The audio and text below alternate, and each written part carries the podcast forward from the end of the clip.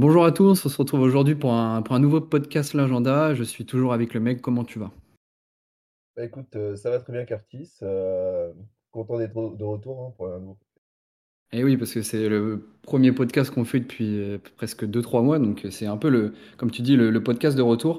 Aujourd'hui, on Ouais, va, on va parler d'un sujet auquel on voulait aborder depuis longtemps, à savoir parler de The Weeknd. Euh, Je voulais commencer avec une première question pour toi, et après je vais faire juste une petite intro sur The Weeknd. Quel rapport t'as avec The Weeknd, toi? Enfin, quel Euh, rapport t'as capté, quoi. ouais. Non, The Weeknd, Quel est ton lien avec The Weeknd? The Weeknd, franchement, c'est un des artistes préférés. Ouais. Que ce soit en termes de, comment dire, en termes de artiste en lui-même et aussi dans le genre. On va dire que c'est un des meilleurs artistes R&B que je connaisse et franchement, je l'écoute depuis. Je crois que je l'écoute depuis qu'il a sorti ses 3 mixtapes en une version qui s'appelle Trilogy. Ouais, Et toi, ok. du coup, The Weeknd, t'aimes bien? Ouais, j'aime bien. Non, en vrai, T'aimes comment The Weeknd? je l'aime beaucoup, je l'aime beaucoup. Non, en vrai, c'est un artiste que j'affectionne beaucoup parce que je l'ai découvert assez jeune, grâce à toi d'ailleurs, il me semble. Et c'est un mec, on a vu son évolution et le voir où il en est aujourd'hui, je trouve ça fou, tu vois. Il est quand même parti de loin, entre guillemets.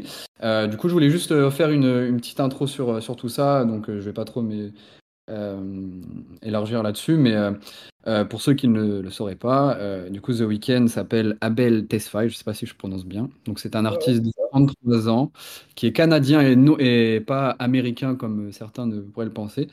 Pour faire un petit flashback de sa carrière, il a commencé en 2009, donc ça fait quand même un bon bout de temps qu'il est actif. Il avait commencé en publiant de la musique de manière anonyme sur YouTube, donc c'est un truc qui se faisait peut-être pas beaucoup à l'époque, surtout en 2009, pardon.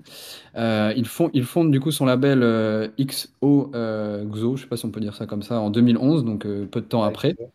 Je crois qu'il est toujours sur ce même label actuellement, donc c'est quand même bien, c'est une belle longévité. Ouais, c'est Et ça. après, il a publié du coup ses premières mixtapes, donc House of Balloons, Thursday, Echoes of Silence. Je crois que c'était ceux qui composent Trilogy, justement, que tu parlais. C'est ça. Euh, Du coup, grâce à ça, il a acquéri un succès plus d'estime que commercial, parce que c'était un peu une star de l'underground, tu me dis si je me trompe, à cette époque. Non, Euh, t'as raison.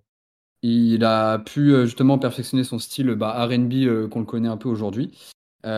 Puis, vraiment, je fais dans les grandes lignes, hein, c'est vraiment pour avoir tous les gros éléments, mais il change de statut avec son premier album, c'est Kiss Land, donc en 2013. Puis, vraiment, vraiment changement de statut mondial avec Beauty Behind the Madness. En 2015, notamment avec la BO qui fait sur 50 nuances degrés. Ouais. Tout le monde commence à le reconnaître grâce à sa coupe étrange à l'époque, parce que oui, il avait une coupe étrange à l'époque. C'est aussi Euh, l'album où il sort Can't Feel My Face, un de ses plus gros succès mondiaux, enfin un de ses premiers plus gros succès mondiaux. Exactement. Bah, c'est vraiment cet album-là en 2015 qu'il fait péter à fond. Donc il commence à péter avec son style particulier et dès 2016, il prend un nouveau virage avec cet album Starboy produit par le duo français des Daft Punk, qui est un Ouais. album plus électronique, on va dire. Et surtout, ça lui. Bon, je sais pas si. J'ai l'impression, en tout cas, moi, de mon côté, que cet album, il est un peu décrié par ses fans, même si moi, c'est l'un de mes préférés. Puis après, bah, du coup, il enchaîne avec. Ah, on y avec reviendra du coup ouais, c'est vrai que ce que tu dis, que l'album il est décrié par les fans, je peux comprendre en fait les deux parties, et ce serait intéressant d'en parler aussi. Eh ben, on va en discuter juste après, ne t'inquiète pas. Juste pour finir la rétrospective, après il arrive sur After Hours, qui est son album le plus vendu et l'un des plus gros succès de l'histoire des plateformes de streaming, puis Dame Ouais. FM en 2022. Juste pour finir, il y a quelques chiffres récents par rapport à The Weeknd. Bon, j'ai pas trouvé le chiffre exact d'albums qu'il a vendu, mais il en a vendu des millions. Je sais juste que par contre, il a franchi un cap, on va dire, qui montre son succès à notre époque, à savoir, c'est le premier artiste à passer la barre des 100 millions d'auditeurs mensuels sur Spotify, donc c'est quand même un chiffre important. Il en est aujourd'hui à 106 millions. Le roi du streaming. Voilà, exactement. Et il a aussi le record du morceau le plus écouté de Spotify avec Blinding Lights, 3,8 milliards, c'est énorme, enfin, je ne sais pas si on se rend compte. Enfin voilà, bref, un homme de record, un homme stratosphérique. Ah, j'ai une question par rapport aux chiffres pour Blinding Lights. Est-ce que c'est juste la version originale qui a été comptée ou c'est avec les multiples remixes? Non, les multiples remixes ne sont pas comptés dans le. Ok, c'est vraiment juste l'original. Ouais. Donc si on additionne les remixes, je ne sais même pas combien il est le morceau, mais ça doit être. Ah, c'est fort, c'est fort. Ça doit être fou.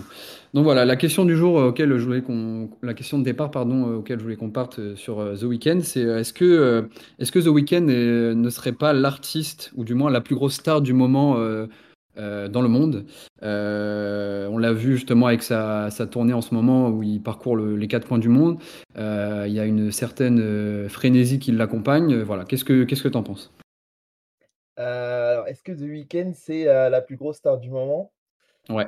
Je dirais que on peut considérer que The Weeknd c'est la plus grosse star du moment, mais en fait dans l'ère actuelle avec l'ère du streaming où c'est assez facile de faire des gros chiffres, celui-là qui fait les plus gros chiffres, on pourrait dire ouais que c'est la plus star du moment, parce que en fait c'est assez bizarre à mesurer. On va dire qu'au bout d'un moment, quand tout le monde fait 50 millions d'albums vendus, t'as du mal à différencier par exemple The Weeknd avec Drake, tu vois. En termes de stats et de scores, tu saurais pas dire vraiment ouais, est-ce que Drake du coup il a eu plus d'impact, c'est la plus grosse star du moment que The Weeknd ou c'est l'inverse.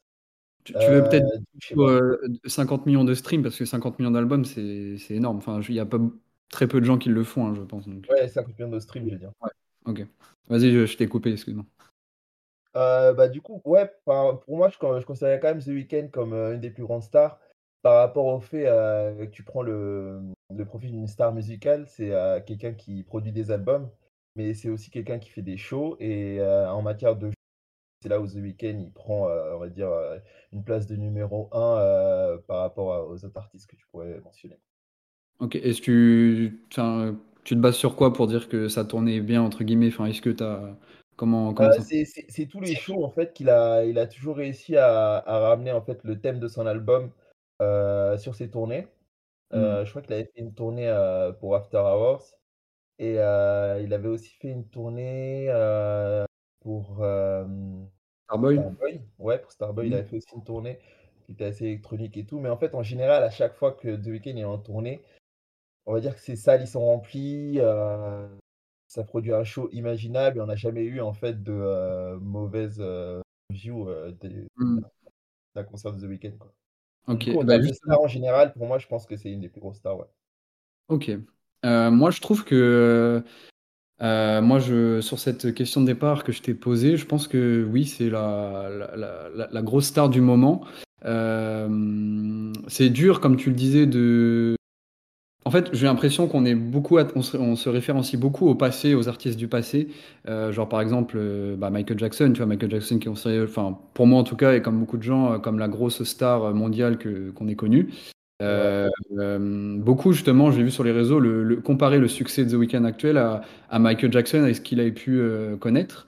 Je trouve que c'est quand même toujours en dessous de Michael Jackson, parce que j'avais vu par exemple The Weeknd pour sa tournée, il est passé à Bordeaux. Il y avait ou à Paris, enfin les deux, mais je sais plus. J'avais une photo où en gros The Weeknd est attendu par beaucoup de fans devant son hôtel, et Michael Jackson justement il était à ce même hôtel quelques années auparavant lors de l'une de ses tournées françaises, et on voyait bien que le monde c'était fou, surtout que c'était une époque où il n'y avait pas les réseaux sociaux, peut-être difficile de donner un rendez-vous tu vois, à ses fans, alors que The Weeknd entre guillemets il avait juste à mettre une story. Bon, même si The Weeknd c'était important, je crois qu'il y avait, entre 5000 et 10 000 personnes. Non, c'est beaucoup en vrai. Je sais pas. Bon, bref, un grand nombre de personnes devant l'hôtel. Mais tu voyais qu'avec Michael Jackson, ça n'avait rien à voir, et surtout c'était une autre époque. Mais j'ai l'impression que ouais, The Weeknd, c'est le mec du moment. Il a quand même rempli 2 stades de France en 2 heures. C'est une dinguerie. En France, les artistes, ils mettent des mois et des mois à remplir un stade de France quand ils l'annoncent, tu vois, ou même peut-être une année entière. Donc moi, j'ai l'impression qu'il faut qu'on se détache de cette image, cette nostalgie des artistes du passé, car c'est des époques différentes, tu vois. Donc pour moi, The Weeknd, oui, c'est un des meilleurs. Je sais pas ce que t'en penses. Bah, franchement, je suis d'accord avec toi. Et je dirais même que The Weeknd, s'il n'y aurait pas eu de Michael Jackson avant, ça aurait été en fait le Michael Jackson qu'on aurait parlé genre dans 20 ans plus tard. Genre en mode, ouais, tu te rappelles de The Weeknd et tout, avec tous ses fans qui étaient en folie, tu vois. Juste qu'en fait, par le passé, celui à qui on compare, bah, Michael Jackson, c'était vraiment un phénomène unique, je pense, dans une vie. Et tu n'en auras pas deux de Michael Jackson. C'est pour ça que The Ah Weeknd oui, n'est jamais à un niveau de Michael Jackson. Mais on peut dire que à l'ère du streaming, à l'ère des réseaux, réussir à avoir cette popularité-là et autant ça s'appelle de persévérance de la part de tes fans, bah, franchement, ouais, je suis d'accord avec toi sur le fait que c'est un des artistes du moment. Après, quand tu dis du moment, est-ce que tu as une certaine période en tête? Bah, quand je dis du moment, c'est. Moi, je pense que c'est vraiment depuis 2016 que. Enfin, ouais, en vrai, 2015, il a commencé à se faire un statut. 2016, Ouais, l'album Starboy, je trouve, il l'a propulsé, tu vois. Et vraiment, After Hours, l'album After Hours avec Blinding Lights, tout ça, Enfin, il a des. Tu vois, en vrai, les chiffres, ça prouve pas tout, mais quand même, hein, c'est monstrueux, tu vois. Enfin, je trouve ça incomparable. Il y a très peu d'artistes, je pense, qui peuvent se permettre d'avoir les mêmes chiffres que The Weeknd. Alors, peut-être sur la période récente, les artistes latinos, je sais qu'ils scorent pas mal, donc peut-être qu'ils peuvent s'en approcher. Ouais. Mais je pense que ça doit quand même rester numéro un. Juste pour finir sur le côté histoire, faut aussi, enfin, en comparaison avec Michael Jackson, tu vas me dire si t'es d'accord, mais Michael Jackson, il était à une époque où bah, la pop était numéro un sur le marché. Aujourd'hui, Ouais. c'est le hip-hop, le rap. The Weeknd, il est quand même issu de ce mouvement hip-hop. Ça le prouve avec justement son contenu musical, mais aussi ses nombreuses collaborations. Il collabore très régulièrement avec Travis Scott, avec Drake. Enfin voilà, il y a beaucoup Ouais, de. ouais, au plus rare.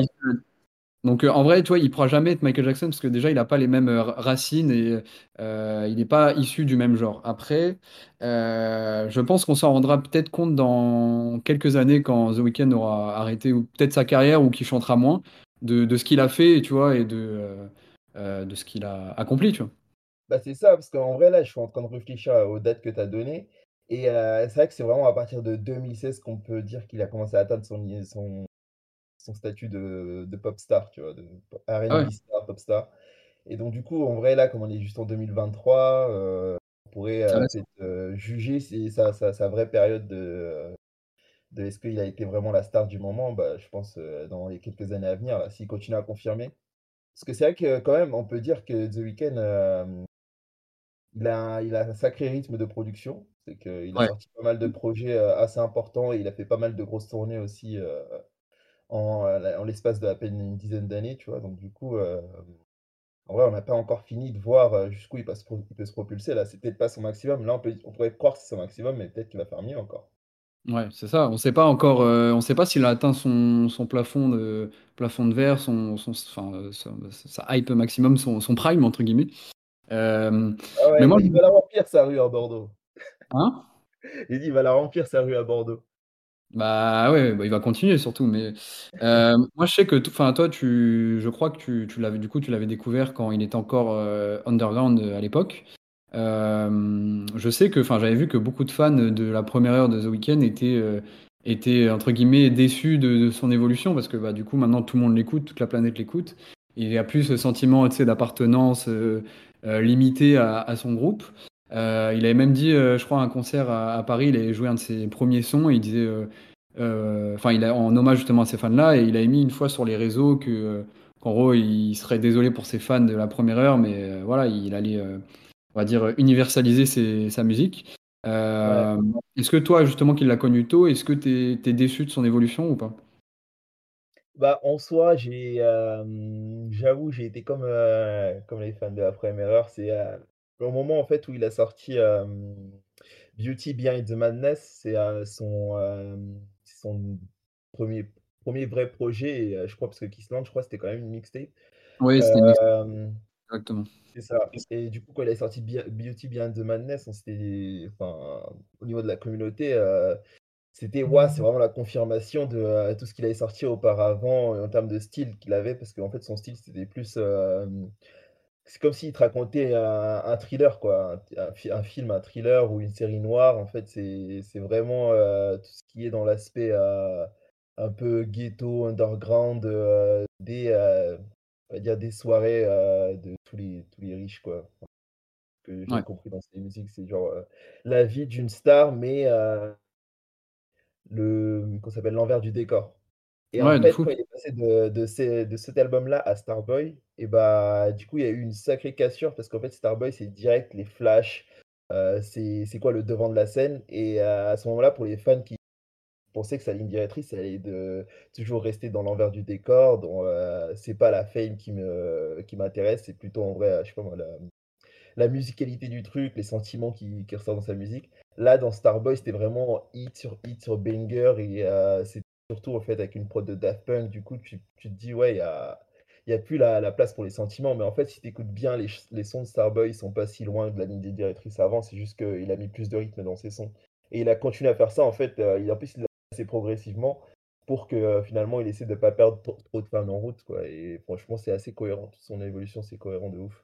Ouais, je suis assez d'accord. C'est vraiment la culmination de tout ce qu'il avait prévu depuis qu'il a sorti à Starboy après Beauty Behind the Madness. C'est quand même assez cohérent son évolution, enfin elle est cohérente son évolution, et comme tu disais, en fait il a juste peut-être même professionnalisé davantage sa musique, même si elle l'était déjà.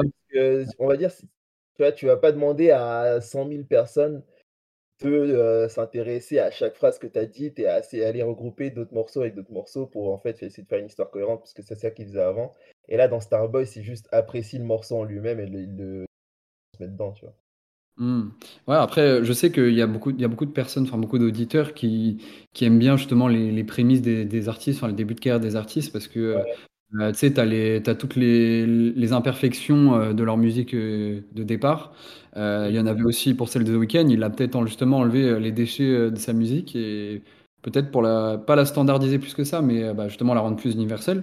Mais justement aussi, The Weeknd, son évolution elle est logique, parce que bon, c'est un ancien toxico.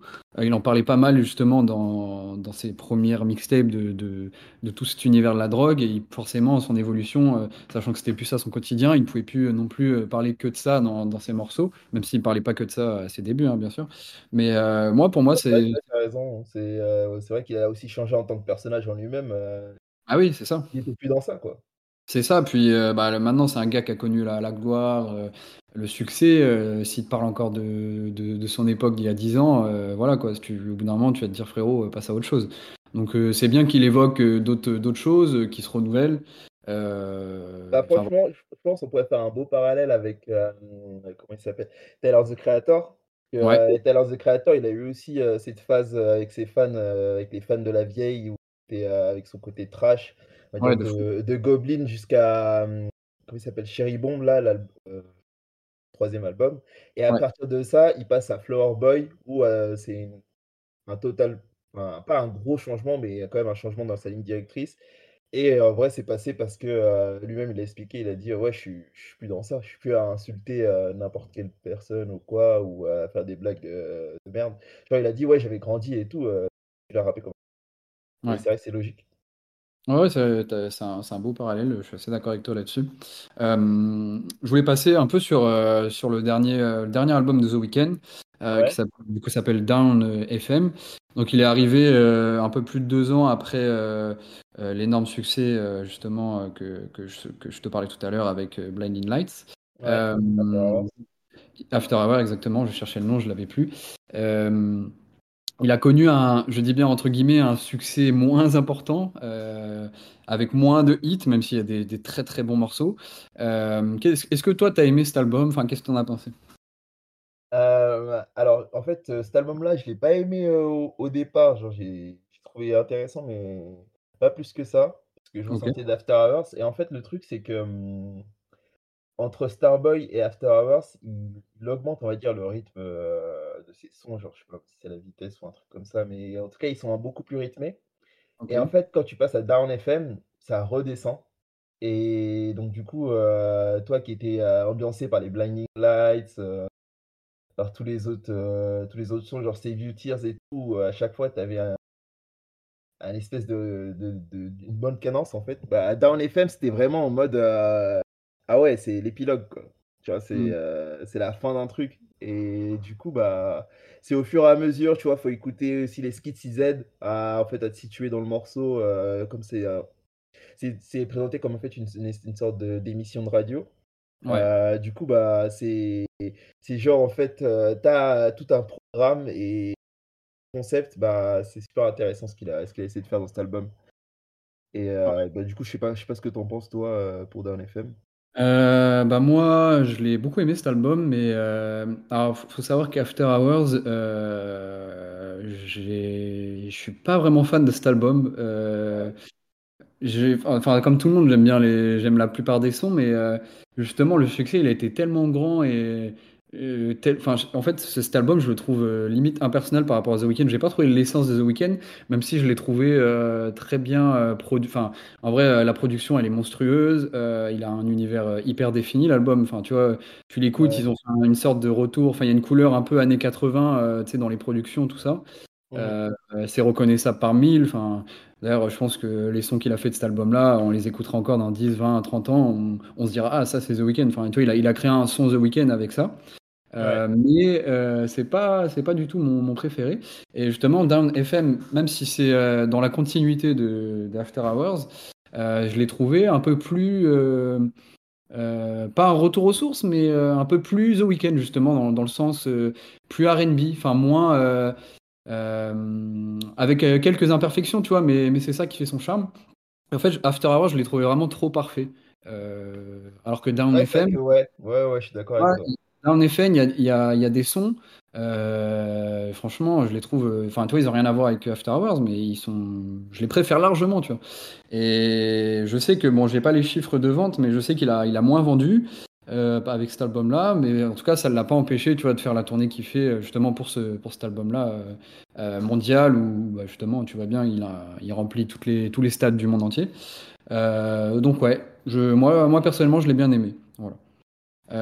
Si on devait rester du coup sur les albums de The Weeknd, un peu pour conclure ce podcast, si tu devais faire ton top 3 albums, qu'est-ce que tu choisirais, dans quel sens et pourquoi?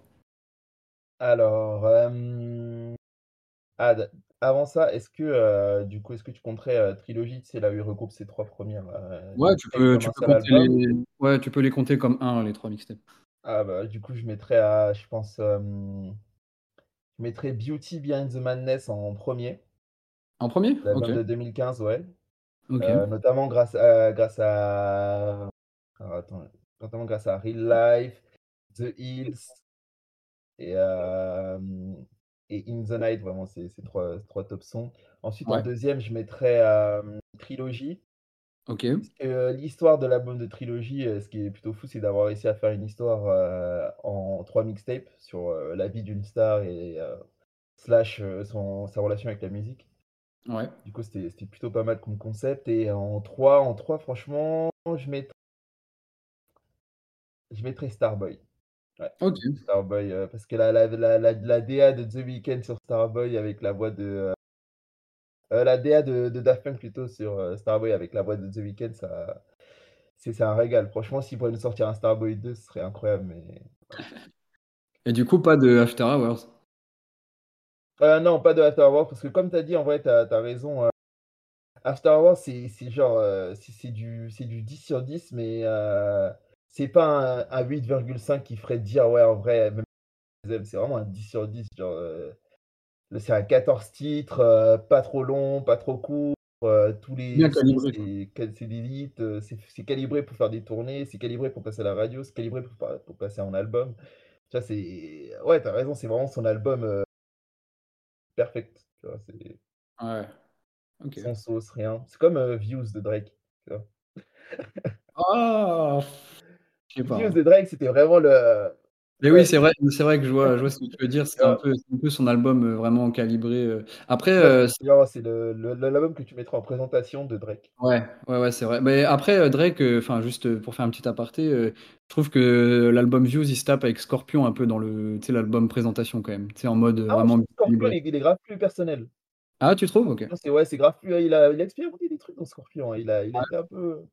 Ouais, peut-être, c'est vrai que. Non, Views, c'est vrai qu'il était vraiment. Views, c'est vraiment, ouais. Et Kriana, comme d'hab. Ouais, c'est vrai. Bon, pour revenir à The Weeknd. Ouais, et toi, c'est quoi ton classement du coup? Bah, du coup, moi, mon top 3, Moi, je vais le faire plutôt dans l'autre sens, 3, 2, 1. Je mettrais du coup 3 Dawn FM, parce que comme pour les raisons que je t'ai citées tout à l'heure. Est-ce que tu m'autorises à mettre My Dear Melancholy, qui a un EP de 7 titres dedans? Est-ce que ça passe? Ouais, non, c'est un EP, mais c'est un très très beau... Du coup, il l'avait sorti en 2018, si je dis pas de bêtises. Ouais. Il l'avait sorti comme ça, par surprise, je crois qu'il l'avait prévenu 2 jours avant. 7 titres, en fait, c'était un album en commun avec le producteur français, alors je vais écorcher son nom, j'arrive pas très bien à le dire, mais c'est Geza Falstein, je crois qu'il s'appelle comme ça, qui est un peu un producteur, je vais pas me dire de bêtises, mais un peu, on va dire, pour schématiser, dans le style un peu Daft Punk électro, quoi. Bref, ce projet-là, je le trouve incroyable, il y a une vraie couleur, tu vois, c'est le The Weeknd que j'aime, entre guillemets. Il parle que d'amour, que de déception amoureuse. Il crie de haine amoureuse. Enfin, tu vois, genre, c'est incroyable. Moi, je trouve que ce projet-là, il est fou. Limite, je le mettrais en premier, mais comme c'est un 7 titres, bon, j'ai envie de respecter quand même ces gros projets, tu vois. Et en premier, bah, moi, je mets Starboy, parce que Starboy, bah, déjà, je suis un grand fan des Daft Punk, donc que les Daft Punk aient réussi bah, justement à mettre à allier leur univers avec celui de The Weeknd pour en faire un truc hyper cohérent à ce point. Vraiment, je trouve ça fou. Il y a quand même des hits de fou, il y a des bangers, il y a de tout dans ce projet. Je le trouve vachement complet. Puis pareil, je trouve qu'il y a une couleur allant de la musicalité, à la cover. La cover, tu vois, on la reconnaît par mille. Enfin voilà, moi c'est ça mon classement. Enfin mon top 3, pardon. Pour rester sur un dernier top 3, est-ce que tu as un top 3 des morceaux de The Weeknd à nous révéler? Un top 3 des morceaux de The Weeknd. Ok, ouais. Moi j'en ai un. Vas-y, en commençant par la fin, je mettrai en 3e... Didi. Redis-moi. Didi. Ok. C'est dans Trilogy, je sais plus c'est dans laquelle des mixtapes. Mais du coup, en fait, c'est The Weeknd qui fait une reprise de Dirty Diana. Michael Jackson.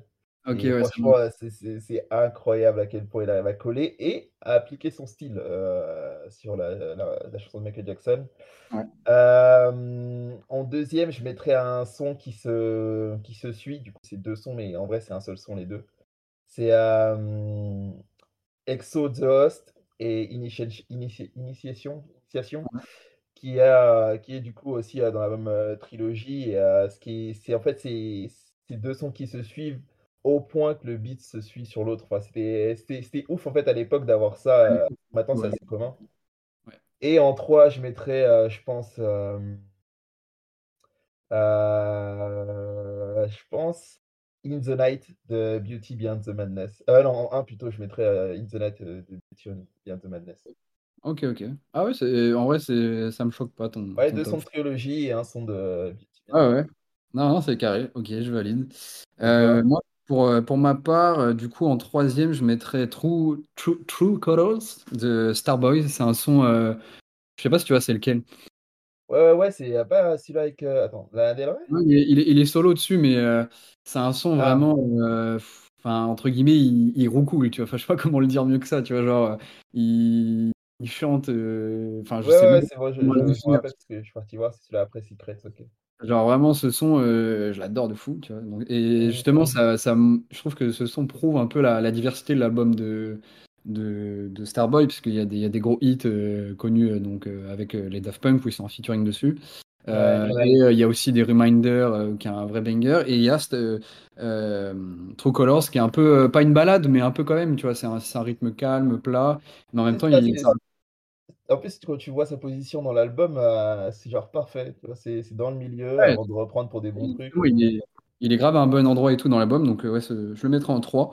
2, je mettrai Hurt You sur My Dear Melancholy. C'est vraiment, bah, justement, ça, c'est le son typique de The Weeknd, à savoir des influences électro, il pousse la voix, ça parle d'amour, de rupture amoureuse. Voilà, c'est le son parfait. Et le premier, qui est le plus récent, c'est Out of Time sur Dawn FM. Voilà, je ne sais pas quoi dire de plus sur ce son. C'est un son groovy. c'est trop bien. Enfin, franchement, depuis qu'il est sorti en 2022, je l'écoute H24. J'arrive pas à m'en lasser. Voilà, ça c'est mon top 3. Je sais pas si tu valides. Ouais, non, je valide. Et franchement, en fait, cet album-là, il est en train de grandir. Plus je l'écoute et plus je kiffe. Franchement, il y a moyen qu'un jour, Is There Someone Else, ça rentre dans mon top 3 parce qu'elle est vraiment. Oh. Et même Out of Time aussi, je la trouve incroyable. Ouais, mais je pense que, tu vois, Dawn FM, je pense que ça va être un album qui, sur le temps, va conquérir des gens, tu vois. Enfin, conquérir des fans sceptiques, je pense. Ah ouais, non, mais je suis même sûr. Hein, ça va être ouf. Ça va être ouf à quel point, au niveau de la longévité, ce sera un album qu'on en reparlera. Ouais. Bon, bref, pour clôturer, on est tous d'accord, enfin tous les deux d'accord, pardon, que l'influence de The Weeknd est quand même assez grande, que c'est l'un des artistes du moment. Et je pense qu'on du coup, on peut se donner rendez-vous dans quelques années pour voir si on avait raison, mais je pense qu'on ne saura pas trop tromper sur le sujet. Ouais, s'il continue à suivre sa ligne directrice et qu'au final il continue à faire ce qu'il veut, parce que ce qui est incroyable, c'est qu'il a continué à faire ce qu'il veut. Et du coup, je pense qu'il n'y a aucune raison qu'il ne continue pas à grossir, quoi. Ouais, tout à fait. Bah écoute, je te remercie. J'espère que tu as passé un bon petit moment à discuter de The Weeknd. En tout cas, du coup, ce podcast, donc c'est le grand retour des podcasts L'Agenda. Il y en aura plus fréquemment dans les prochains mois. Du coup, avec le mec sur Spotify, sur Deezer, enfin vraiment sur toutes les plateformes. On vous souhaite une bonne soirée ou une bonne journée. On ne sait pas à quel moment vous écoutez ce podcast, mais on se dit à la prochaine. Ciao. À la prochaine, les gars. Ciao.